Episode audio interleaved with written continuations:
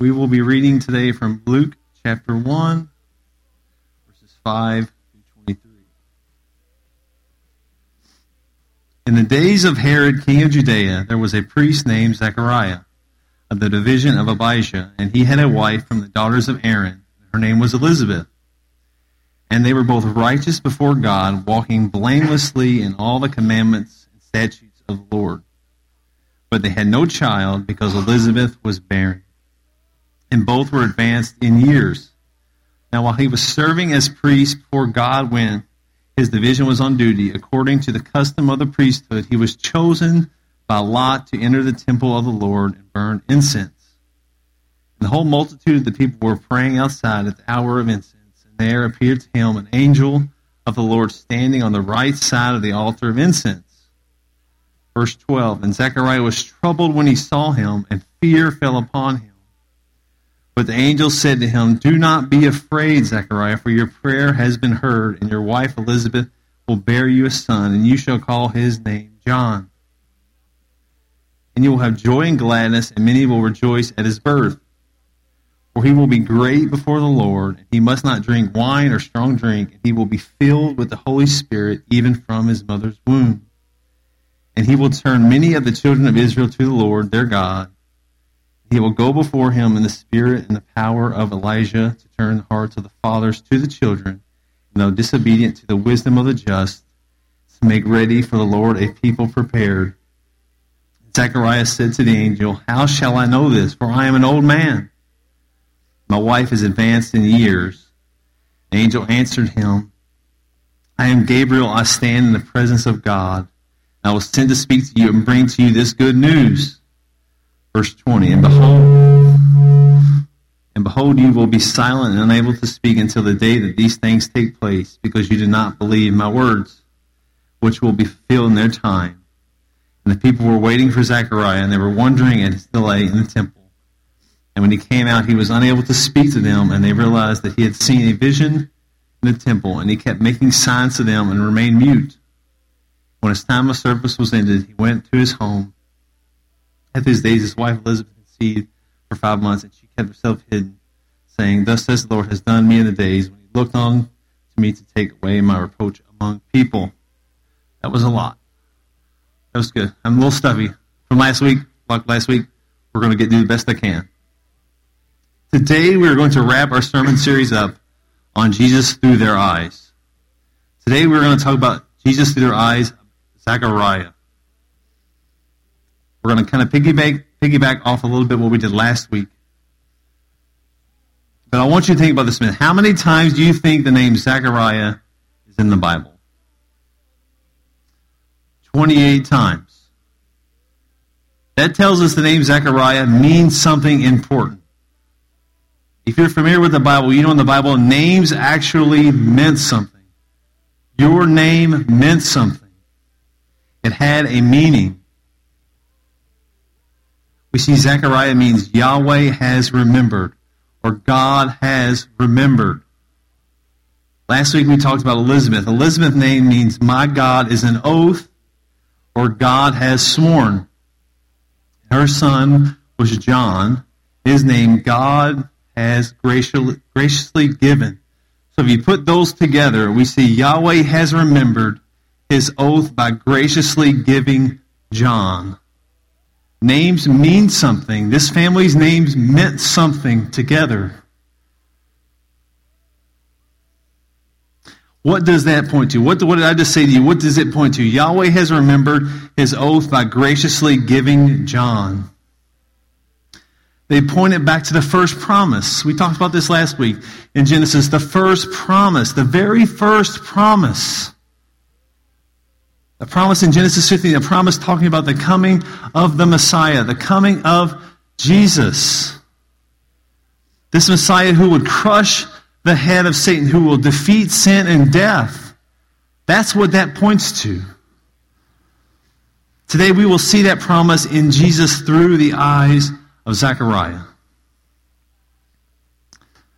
The first point we'll make about Zechariah is that he was a faithful priest we open up our reading today, we see that Zechariah, the first thing we even see before we get his name was that he was a priest. He was in the division of Abijah, a descendant of Aaron the high priest. Abijah was a descendant of Eleazar, who was Aaron's oldest son. So this is all, this is his family lineage, is being a priest. That's what he was, a priest. We saw last week that both Elizabeth and Zechariah were both upright in the sight of God. They were godly people, they were obedient to God. We talked about it. It's more, it's more than just being legalistic. They didn't do it because they had to do it, because that's what you were supposed to do. They did it because they had the heart for God. They loved God and kept His commands. They wanted to serve Him. It wasn't something they had to do, but they wanted to serve Him. They represent the best of the Old Testament religion. Old, Old Testament people, they were faithful to God. But with Elizabeth and Zechariah, they had a huge hole in their hearts. They didn't have any children. Again, if you didn't have children, especially as a woman, you were looked down upon. Because that's what made you a woman then, was when you had children in a family. And Elizabeth was barren. She didn't have kids. She was old. I said last week, advanced in years, so I didn't offend uh, any of you 60s, 70s. I'm not going to go any further in age. People advanced in years. They had no kids. They prayed every day for kids. They wanted kids. They prayed and prayed and prayed. And for a long time, nothing happened. They prayed, they wanted kids, and they didn't have any.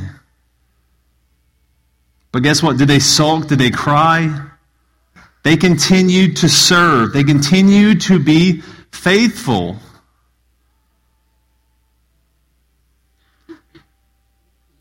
Again, Zechariah is old, Elizabeth is old, she is barren, but it doesn't stop them from being faithful to God. It doesn't stop them from praying. They didn't stop praying.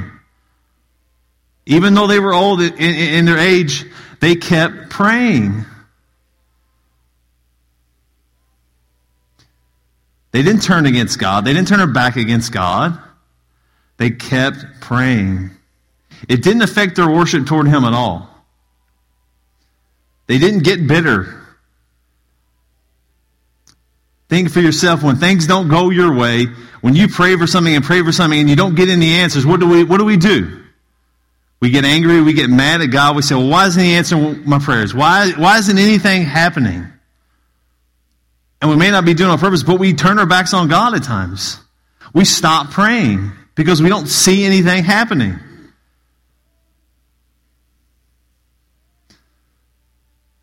But that's not what Zechariah and Elizabeth did. Zechariah loves God and he serves God faithfully. Zechariah is in the same class of men, again, that we don't really talk about Zechariah, but he's in the same class of men who are truly faithful and servant to God, like Abraham, Joseph, Elijah, and so on in the Old Testament. That's what Zechariah is like. He's in that category. We go further in history, in church history, we see people like Martin Luther, Augustine, John Calvin, Charles Spurgeon. These guys were faithful men who served God. As we go further than that, we have Billy Graham, we have R.C. Sproul, we have John MacArthur, Martyn Lloyd-Jones, Jones, and so on and so on. Faithful men who were wanting to serve God and being faithful. They are far from perfect, but they serve the Lord, they worship Him in spirit and truth. That's the type of man Zechariah is and was. Our second point, we see that Zechariah was a fearful priest. We see in the priesthood it was divided into 24 courses. We see that in 1 Chronicles 24. Each would serve a two week period of time in the temple. There was a lot of priests and Levites, so they would cast lots uh, on who would do all the tasks.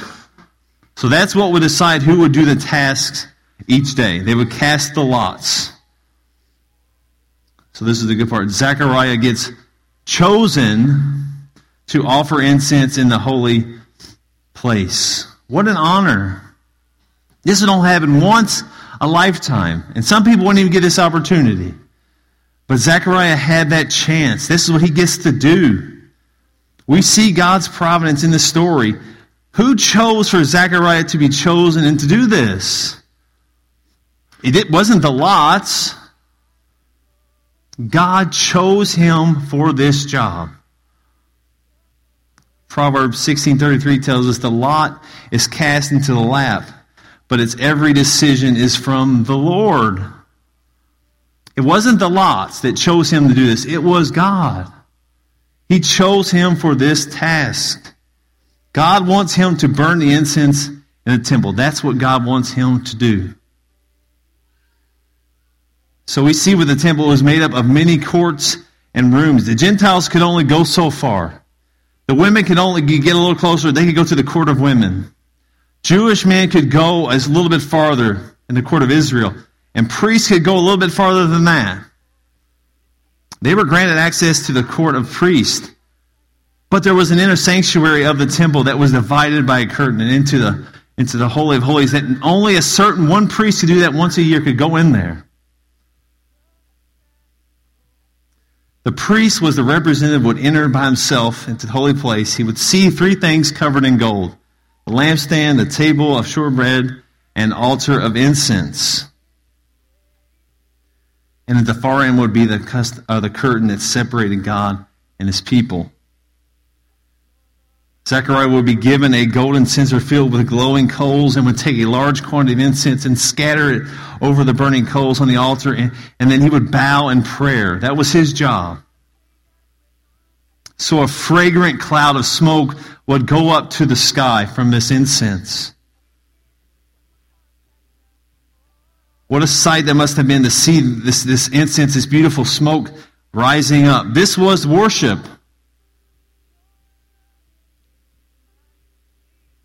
This shows that their prayers were, were pleasing to God as the fragrance was pleasing to the nostrils. The smoke and fragrance going upward symbolizes the prayers of God's people being lifted up to Him. Psalm 141 2 says, Let my prayer be counted as incense before you, and the lifting up of my hands as the evening sacrifice. Revelation 5 8 says, and golden bowls full of incense, which are the prayers of the saints. This is worship. This is their worship. To God, that their prayers were sweet smelling scent to Him. This moment for Zechariah was huge. This was his moment that he has been waiting for for his whole life. And at this moment, what happens? Look at, look at chapter or verse 11. And there appeared to him an angel of the Lord standing on the right side of the altar of incense. In the Jewish tradition, the left side of the altar was supposed to be for angels. But where is the angel at here? He's on the right side. So in Jewish tradition would say, suggest that this is coming directly from God himself that this was a big deal. We see in verse 12 and 13 that Zechariah was terrified. He was literally scared to death. The angel tells him to, guess what? Do not be afraid. Your prayer has been answered. What prayer has been answered? What has him and Elizabeth been praying about, praying about, praying about diligently? They want a child. Angel tells him, Your prayer has been answered. They were going to have a baby.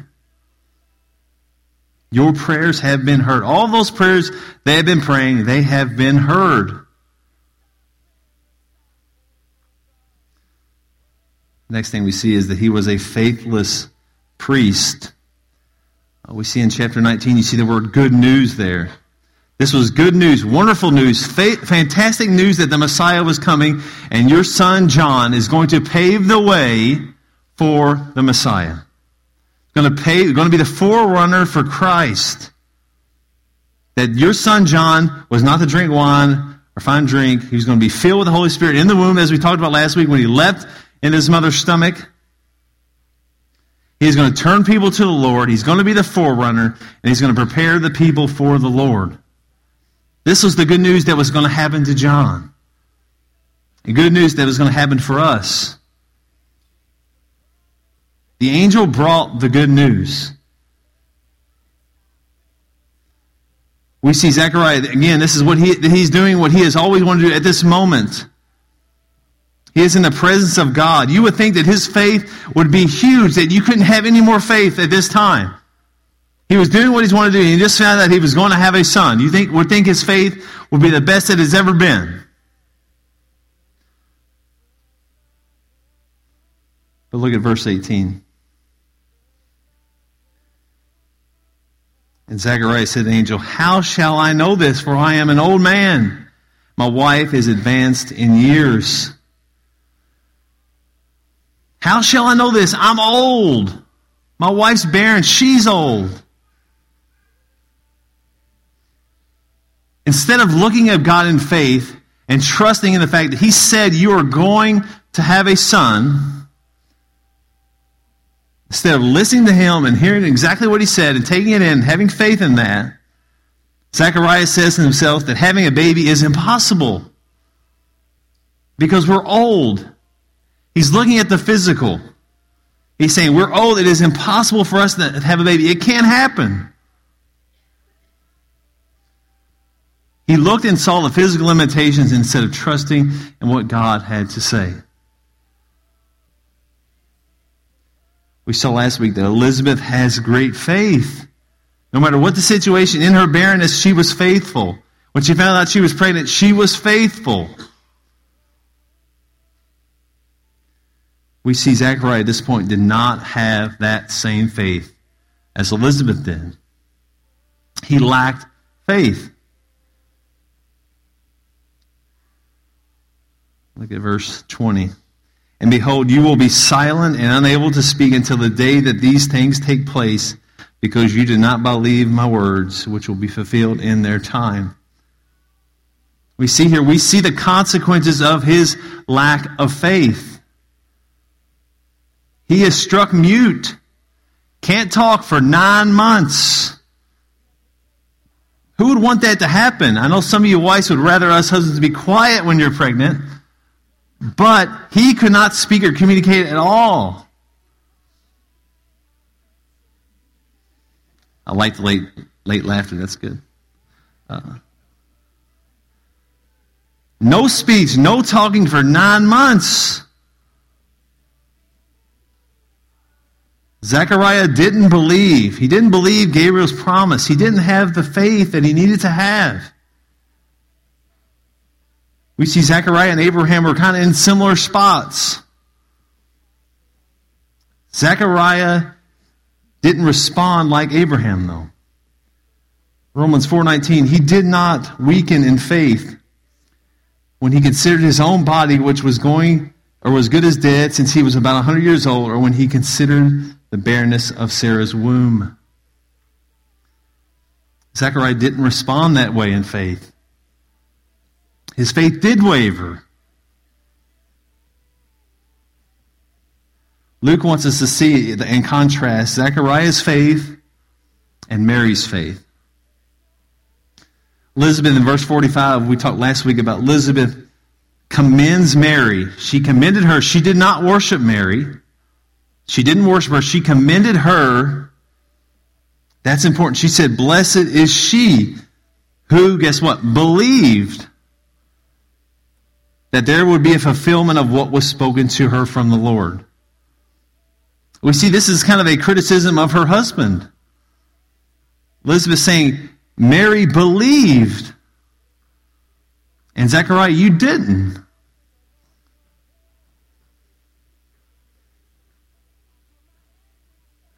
We see with Mary, verse 34, it says, How can this be since I have no husband?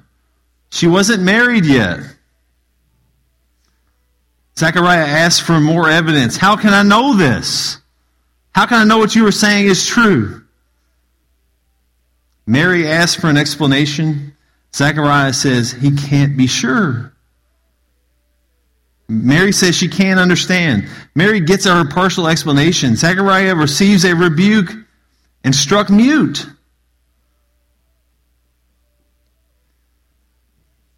We have to see when we, we're in the same spot that it's not wrong to want evidence for our faith. That's not, that's not what's wrong.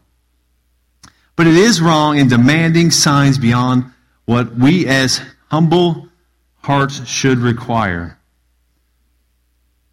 We see in Luke chapter 11, 29 through 32, when the crowds were increasing, he began to say, This generation is an evil generation that seeks for a sign, but no sign will be given to it except the sign of Jonah.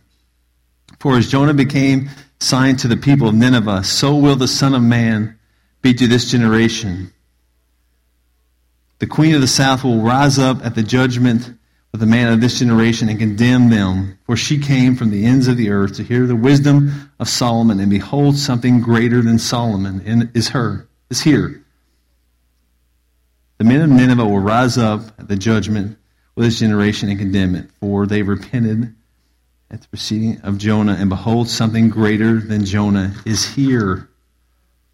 Jesus is not belittling evidence for faith, but he, he is exposing the hard heart of his peers, the hard heart of people that need something else, need another sign, need something else. That his, his miracles aren't sufficient enough signs for them to believe. They want more and more. We have to be careful not to be like Zechariah and demand too much evidence before we believe God's promises.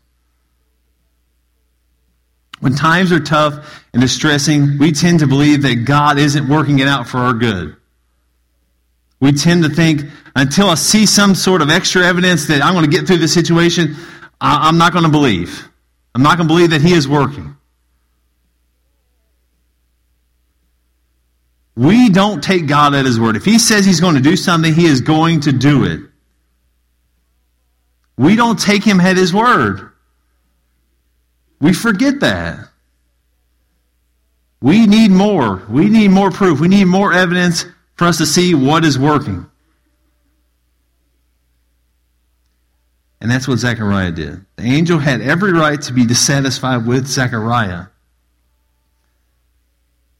we see in verse 37 For nothing will be impossible with God.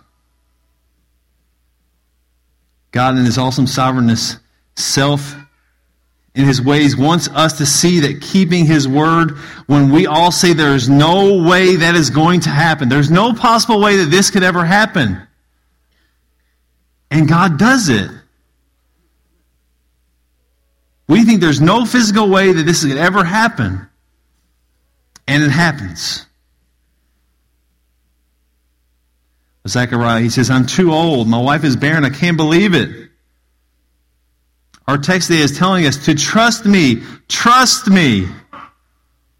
I can. I can. That's what God is telling us. I can do it. Trust me. He's telling Zechariah, trust me.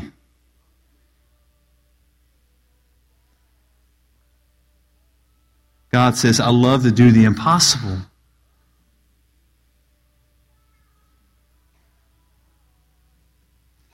We see three lessons in the contrasting of Zechariah and Mary. We talked about the first one. It is possible and dangerous to insist on too much evidence. We just talked about that. The second thing is it's okay to want and ask for an explanation when we don't understand what God is telling us. We see that Mary was not accused of disbelief when she asked the question, like Zechariah. She wasn't accused of disbelief. How can I have a son when I have no husband? We see Mary and Zechariah both saw the impossibility of their situation. Mary's was, Well, how am I going to get pregnant? I'm not married. And Zechariah was, How is my wife going to have a baby when she's barren and we're old? But Mary's response was with humility. She desired to know how this was going to happen. When our hearts are right, God isn't going to be mad at us for seeking to understand his ways. When our hearts are right. We're not going to understand everything that God does. We're not.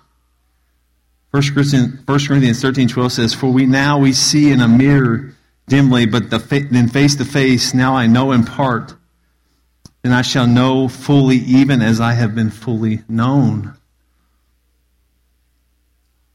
We are not going to understand anything in the age that we're in right now. We're not going to understand everything. We're not going to understand the ways of God. But we can trust and have faith in what He's doing. The third thing we see is that we should not despair or think we will be cast off from God if we fall into not trusting God for a time. We have seen Zechariah's unbelief, his unfaithfulness. But after that unbelief, guess what happened? That was preceded by a life of faith and godliness. Zechariah is in the same category as Peter. Peter denied Jesus three times. Three times he denied him. It was a temporary lapse. They screwed up. They lacked faith. But as we all do, we get in our own way. Peter got in his own way. Zechariah got in his own way. We get in our own way. Zechariah was not a chronic unbeliever. I want you to see that. He was not a chronic unbeliever. He just lapsed faith for a time. He was a righteous and prayerful. He prayed every day. He was righteous before the Lord. Even the best of men fall into unbelief now and then. Everyone in here has fallen into unbelief now and then.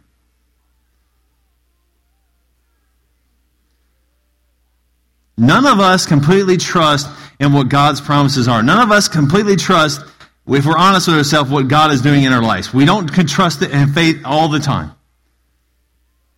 There are times that we lapse and feel that we can't do it or God isn't going to do what he says he's going to do.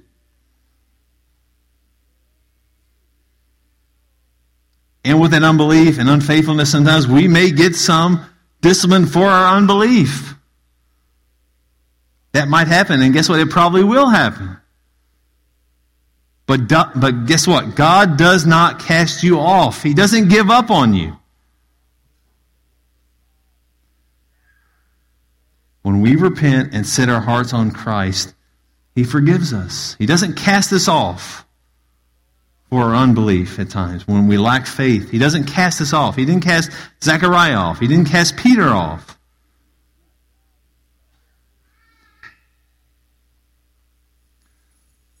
I want us to look at Luke chapter 1, verses 67 through 79.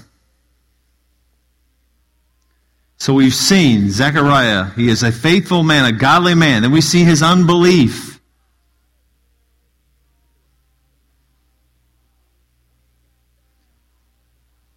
We see the birth of John has come.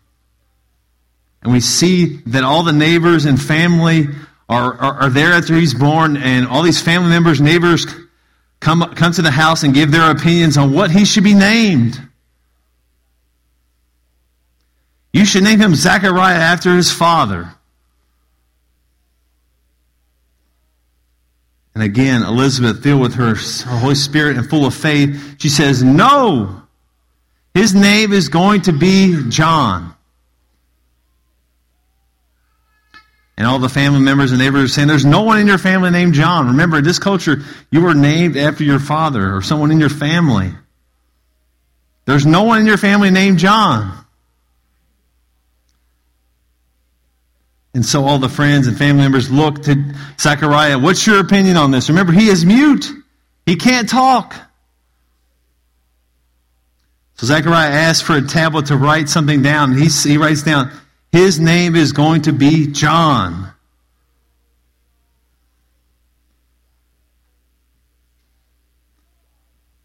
Then we see in verse 64, and immediately his mouth was open and his tongue loosed and spoke blessings to God. Again, we see in the beginning he was, he was in the beginning he was righteous and blameless. Then we see his unbelief.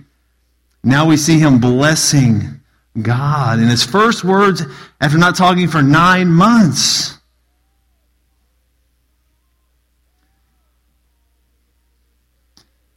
Let's look at verse 67. We're going to read it. This is what he said at his first words after not speaking for nine months. His father Zechariah was filled with the Holy Spirit and prophesied, saying, Blessed be the Lord God of Israel, for he has visited and redeemed his people, and has raised up a horn of salvation for us in the house of his servant David, as he spoke by the mouth of his holy prophets from of old, that we should be saved from our enemies and from the hand of all who hate us, to show the mercy promised to our fathers, and to remember his holy covenant, the oath that he swore to our father Abraham to grant us that we, being delivered from the hand of our enemies, might serve him without fear, in holiness and righteousness before him in all of our days. And you, child, will be called the prophet of the Most High.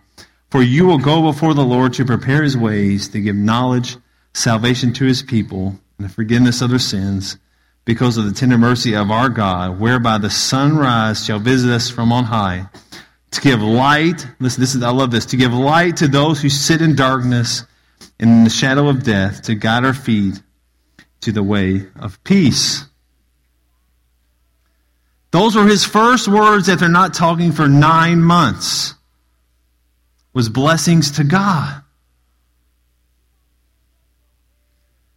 So the lesson for us is we must not despair if and when we fall into unbelief. Zechariah was a faithful man that fell into unbelief. But we must repent and accept God's forgiveness in Christ and keep living for Christ. What a finish. That's the last we hear from Zechariah. What a finish.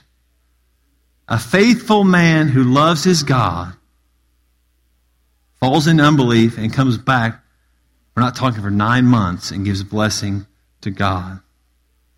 As I asked the band to come up, we have seen Zechariah, Yahweh, God has remembered. God has remembered the promise to reward faithfulness. God has remembered the promise to hear our prayers. He heard the prayers of Elizabeth and John. He hears the prayers of us. But God especially has remembered the promise of Genesis 3 that the Messiah will come. He will defeat sin and death. And on the cross, he will crush the head of Satan. He will die on the cross, and he will crush the head of Satan kill death and sin. And he will come back and we can have life through him forever. Let us pray.